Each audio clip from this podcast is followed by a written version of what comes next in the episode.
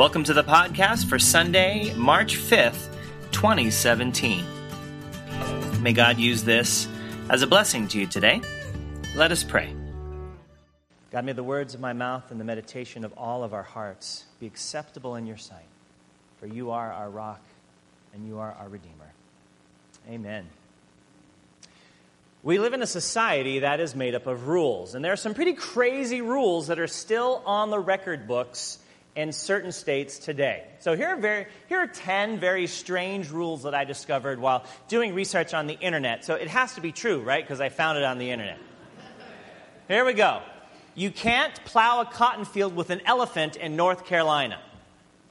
And now that Barnum and Bailey Circus has stopped uh, performing with elephants, there's probably a lot more elephants that are free to, you know, get hired on for a little bit of work here and there. Uh, theaters in Glendale, California can show horror films only on Monday, Tuesday, or Wednesday. I'm guessing there's quite a few theaters that are breaking the law in Glendale. Yeah. In Lehigh, Nebraska, it's against the law to sell donut holes. In Idaho, a citizen is forbidden by law to give another citizen a box of candy that weighs more than 50 pounds. That's why the 49 pound boxes are so popular on Valentine's Day. Yeah. Uh, it's against the law to hunt for whales in Oklahoma. Did I mention this is a law in Oklahoma? Yes. Uh, according to law, no store is allowed to sell a toothbrush on the Sabbath in Providence, Rhode Island, but you can sell toothpaste and mouthwash on the Sabbath. Not exactly sure what the difference is. Well, in New York State, it's illegal to shoot a rabbit from a moving trolley car. If the trolley car is stationary, shoot as many rabbits as you want. Uh, in Michigan, it's illegal to put a skunk inside your boss's desk. I mean, you'd think it's just common sense, right? Unless you're eager to start collecting unemployment, then maybe you'd be thinking about that. In parts of Alaska, it's illegal to give alcohol to a moose. They have to buy their own, okay? And number 10, every citizen in Kentucky is required by law to take a bath at least once a year. I didn't realize Kentucky was on drought restrictions as well. Amazing. Yeah.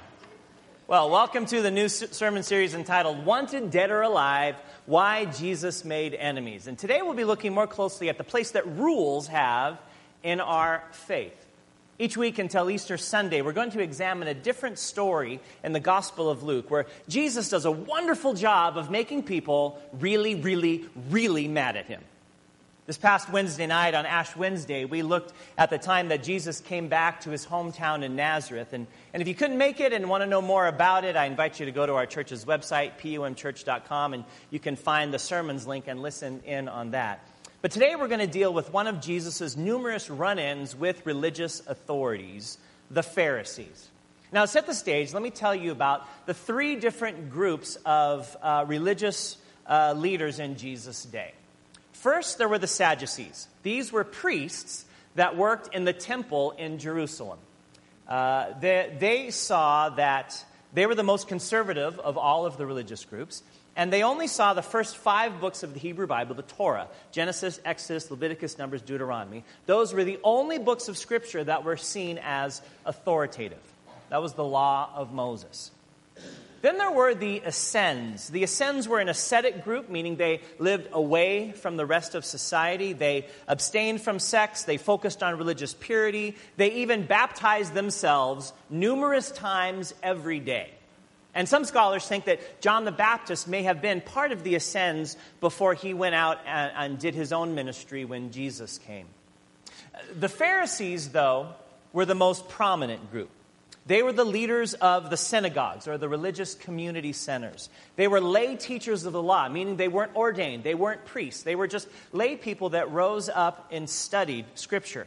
They believed that the, all of the Hebrew uh, texts were authoritative, not just the first five books of Moses. The Pharisees taught that it was important to keep all of the laws of God that were prescribed in the Scriptures, and there were over 600 of them in the Old Testament. It was even believed by some that God would send the Messiah if and only if every person in Israel kept the law for one 24 hour period. If nobody sinned for one day, then God would be so pleased he would send the Messiah. So the Pharisees tried to help people understand the ins and the outs of the law because they wanted God's Messiah to come. The law related issue on the table from today's reading was Sabbath observance. Now, in the beginning, says the book of Genesis, God created, and then God rested. Genesis 2 2 says, And on the seventh day, God finished the work that he had done, and he rested on the seventh day from all the work that he had done. When Moses brought down the Ten Commandments from God on Mount Sinai, number four dealt with the Sabbath. Exodus 28 to 10 Remember the Sabbath day and keep it holy.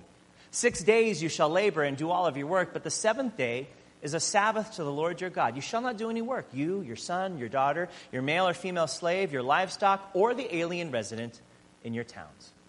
It was both a practical and a theological rationale. Not only did God rest after creating the world, but we humans have to rest regularly in order to have healthy lives. If we just go, go, go and never stop, we are going to burn out. So God worked this into the fabric, the rhythm of life. There's even a story in the book of Numbers, chapter 15, where a man was stoned to death because he collected sticks on the Sabbath. I mean, they were really serious about having that pattern of rest and renewal. Well, with the best of intentions, the Pharisees set out to develop a series of explanations on how not to break the Sabbath laws.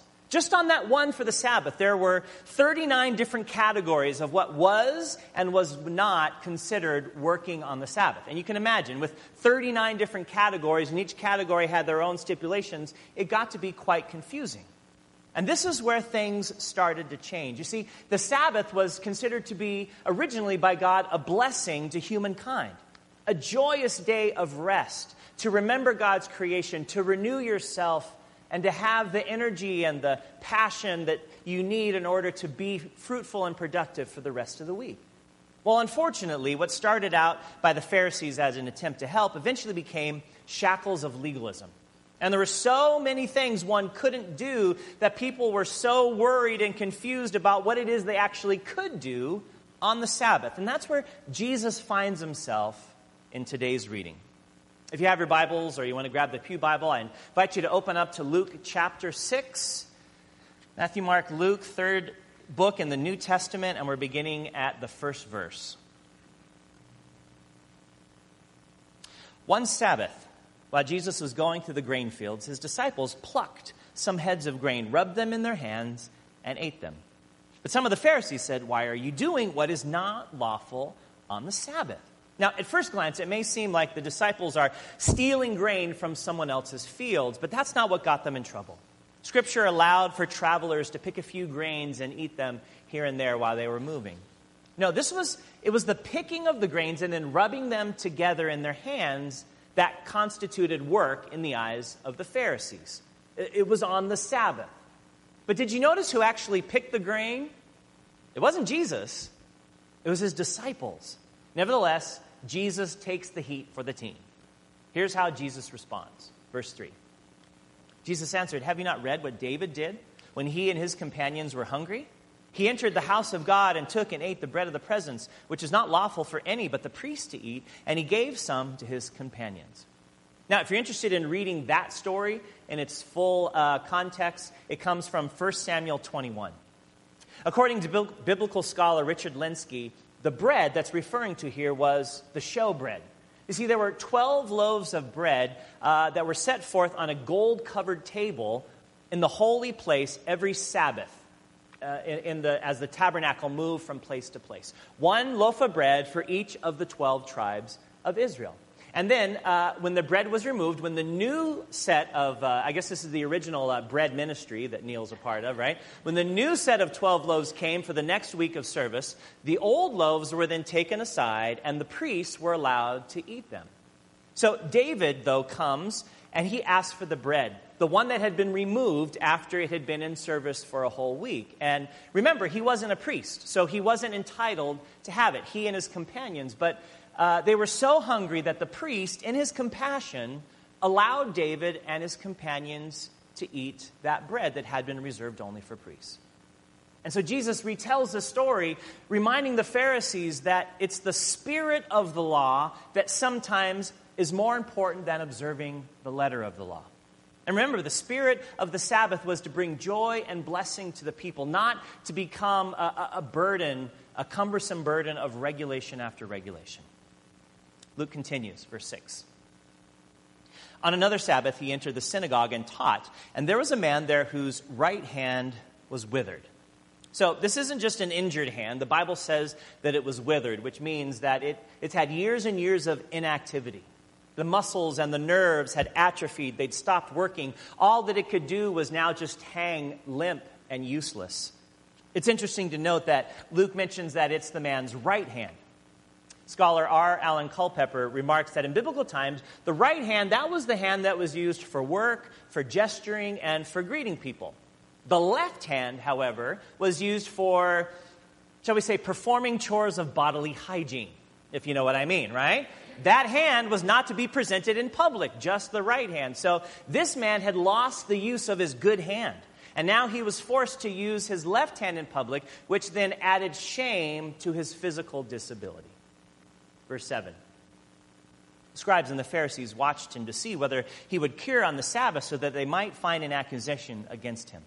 Even though he knew what they were thinking, Jesus said to the man who had the withered hand, Come and stand here. He got up and he stood there, and Jesus said to them, I ask you, is it lawful to do good or to do harm on the Sabbath, to save life or to destroy it? So here's our friends, the scribes and the Pharisees again. They're ready to pounce on Jesus. They're looking for anything that they can use against him. But Jesus knows what they're wanting, he knows what they're trying to do. So he turns the tables and he asks them a question first. He asks them a question of the law Is it lawful to do good or harm on the Sabbath, to save life or destroy it? Now, everyone in the room knew that despite the fact that there are over 600 laws in the Hebrew Scriptures about what you can and can't do, they also had an out clause. And the out clause was that when it came to life or death situations, all rules took a backseat to compassion. So if it meant breaking a rule or saving a person's life or, or, or, giving them relief, then that took precedence, compassion over the rules. And Jesus knew this too, and he wanted to see if the leaders would actually say what everyone knew, if they would respond to the truth. They don't say a word, they say nothing. Not a single one of them responds.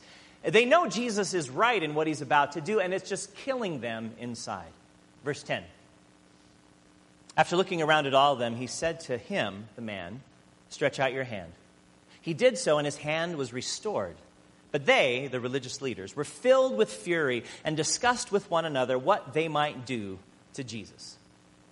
So Jesus says, Make a choice do good or do evil. Jesus chose to do good. The scribes and the Pharisees, in their inactivity, in their unwillingness to make a choice, they chose evil. Of course, this gets all the religious leaders riled up because Jesus did work on the Sabbath again. I mean, how can he be the Messiah if he can't even keep the basic Sabbath laws that God has handed down for all of them? Now we have to wait a whole nother day until everyone might hold the laws uh, for one 24 hour period. And they're ready to start protesting, rioting. They're going to post on social media hashtag not my Messiah. Once again, Jesus is breaking the Sabbath rules, right? Or did he? If you look at the passage closely, you'll see that Jesus never actually touched the man's hand, nor did he, did he even say to the hand be healed. All he did was tell the man to stretch out his hand. And not even the most rabid Pharisee could call that work on the Sabbath. Maybe that's why they got so upset with Jesus, because he wouldn't fall for their trickery. When I was in seminary, one of my professors said that if we really want to get the full force and power of Scripture, we need to place ourselves in the position of the least likable characters. So, if we're going to use that logic, how are we like the Pharisees? Christians have unfortunately garnered quite a reputation for being judgmental in the eyes of the world around us.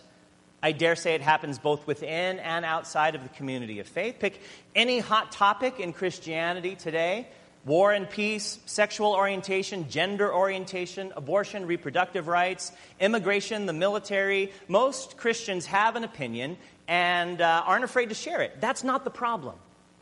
That's not the problem. The problem is when those issues become the lens by which the gospel is communicated. Whatever, whatever, when we sacrifice grace and mercy of Christ Jesus for one particular issue, however right we think we are, then we are becoming like the Pharisees. John Wesley was the founder of Methodism. He once said this In the essentials, unity, in the non essentials, liberty, and in all things, charity. That means we have to be united on the most important issues, the essentials. And you know what Wesley listed as the essentials of the Christian faith? One, believing in the Trinity, Father, Son, and Holy Spirit. And second, the centrality of the Bible in our lives. That was it. God, Jesus, and the Holy Spirit, and, and Scripture. Everything else, including all those topics that I just mentioned earlier, was considered non essential. It doesn't mean they're not important, it just means they're not the most essential. So we each can have our own opinions about these things, and that's okay. That's the liberty part. As long as, and this is the part we have to hear, as long as we do everything in a spirit of love and charity. So we may have differing beliefs on issues that we hold near and dear to us. And that's fine, and we can share those with each other as long as we do with a spirit of love, as long as we treat each other and those we come across with respect and grace. Period. Former United Methodist pastor Fred Craddock tells this troubling but true story from the mid 1900s. I'll be reading his words. The first little church I served was in the eastern Tennessee hills, not too far from Oak Ridge. When Oak Ridge began to boom with the atomic energy, that little tiny town became a booming city just overnight. Every hill, valley, and shady grove had recreational vehicles and trucks and things like that. And people came in from everywhere and pitched their tents and lived in wagons. Workers with hard hats, with their families and children paddling around in the mud in those trailer parks. They lived in everything temporarily just to do their jobs. Our church was not far away. We had a beautiful little church, white frame building. At that time, it was 112 years old. The church had an organ in its corner, with which one, which, which one of the young fellows had to, to pump it while Miss Lois played it. The church had beautifully decorated chimneys, kerosene lamps all around the walls, and every pew in this little church was hewn, hand hewn, from a giant poplar tree. After church one Sunday morning, I asked the leaders to stay, and I said to them, uh, Now we need to launch a calling campaign and an invitational campaign in all those trailer parks to invite those people to our church. Oh, uh, Pastor, I, I, don't know, said one of them. I don't think they'd fit in here. You know, they're just here temporarily, just construction people. They'll be leaving pretty soon. Well, maybe, but we ought to invite them, I said, you know, to make them feel at home. So we argued about it, and time ran out, and we said we would vote next Sunday. Well, next Sunday, we all sat down after the service. I move, said one of them, I move that in order to be a member of this church, you must own property in the county. I second that, said another voice. And it passed. I voted against it, but they reminded me I was just a kid preacher and I didn't have a vote, so it passed.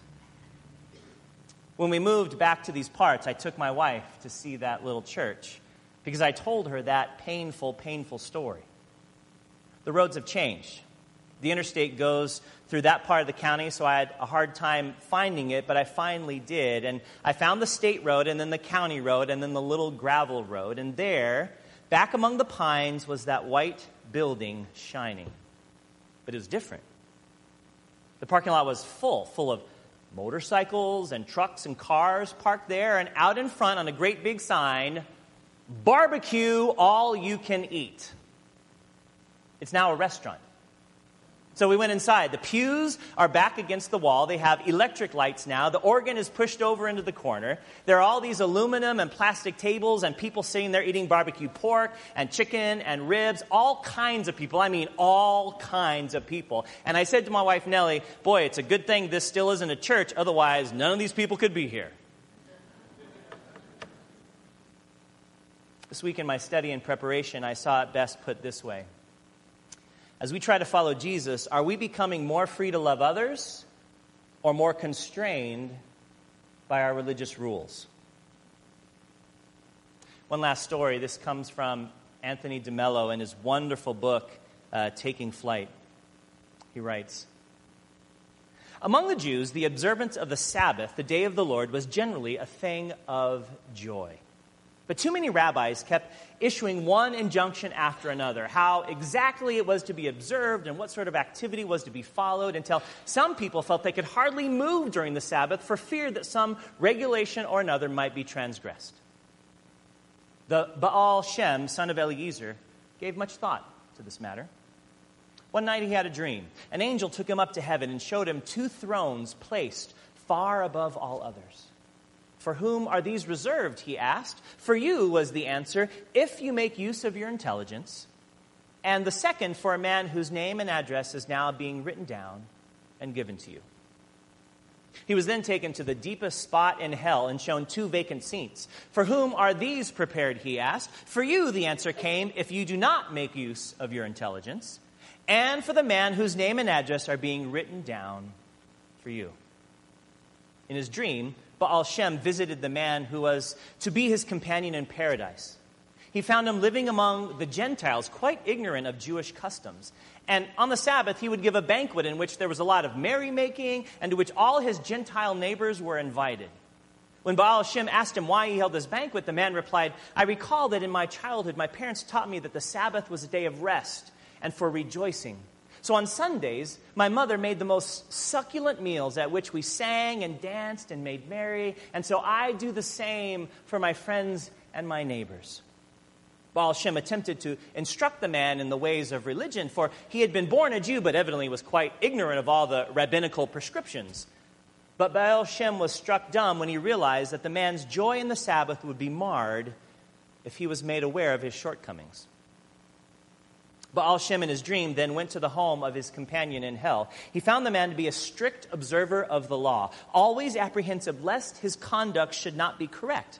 The poor man spent each Sabbath day in a scrupulous tension as if he were sitting on hot coals. When Baal Shem attempted to upbraid him for his slavery to the law, the power of speech was taken from him. He realized that the man would never understand that he could do wrong by fulfilling religious laws thanks to this revelation given to him in the form of the dream, the Baal Shem Tov evolved a new system of obedience and observance where God is worshiped from joy, which comes from the heart. Friends, it's easy for us to look down upon the Pharisees and to think, what a bunch of hypocrites they were, right? But if we're honest, we have to admit that we too are in some ways like them wanting to uphold the laws of faith as good Christian men and women, and yet we just might discover that we're so focused more on what we should or shouldn't do and less on the one who gave us the laws that we might have a life of joy and purpose. I mean, that's part of just being human, right? None of us are perfect. So, if we choose to spend our energy being the theological police, then we'll find we're actually in conflict with what it means to be following Jesus. So, my brothers and sisters, Will we respond like the Pharisees did with anger and resentment, or will we take a different approach? As we begin this uh, journey through the season of Lent, as we walk with the Master, we're going to be confronted with aspects and elements of our own lives that we might not care to see or hear about. May we be able to hear God speak to each one of us individually, and may we not be afraid of what comes our way. For underneath everything that Jesus says, even those statements that come across as harsh and painful, even those are always, always undergirded with love and grace. Thanks be to God for our Savior that loves us so much not to leave us where we are. Amen.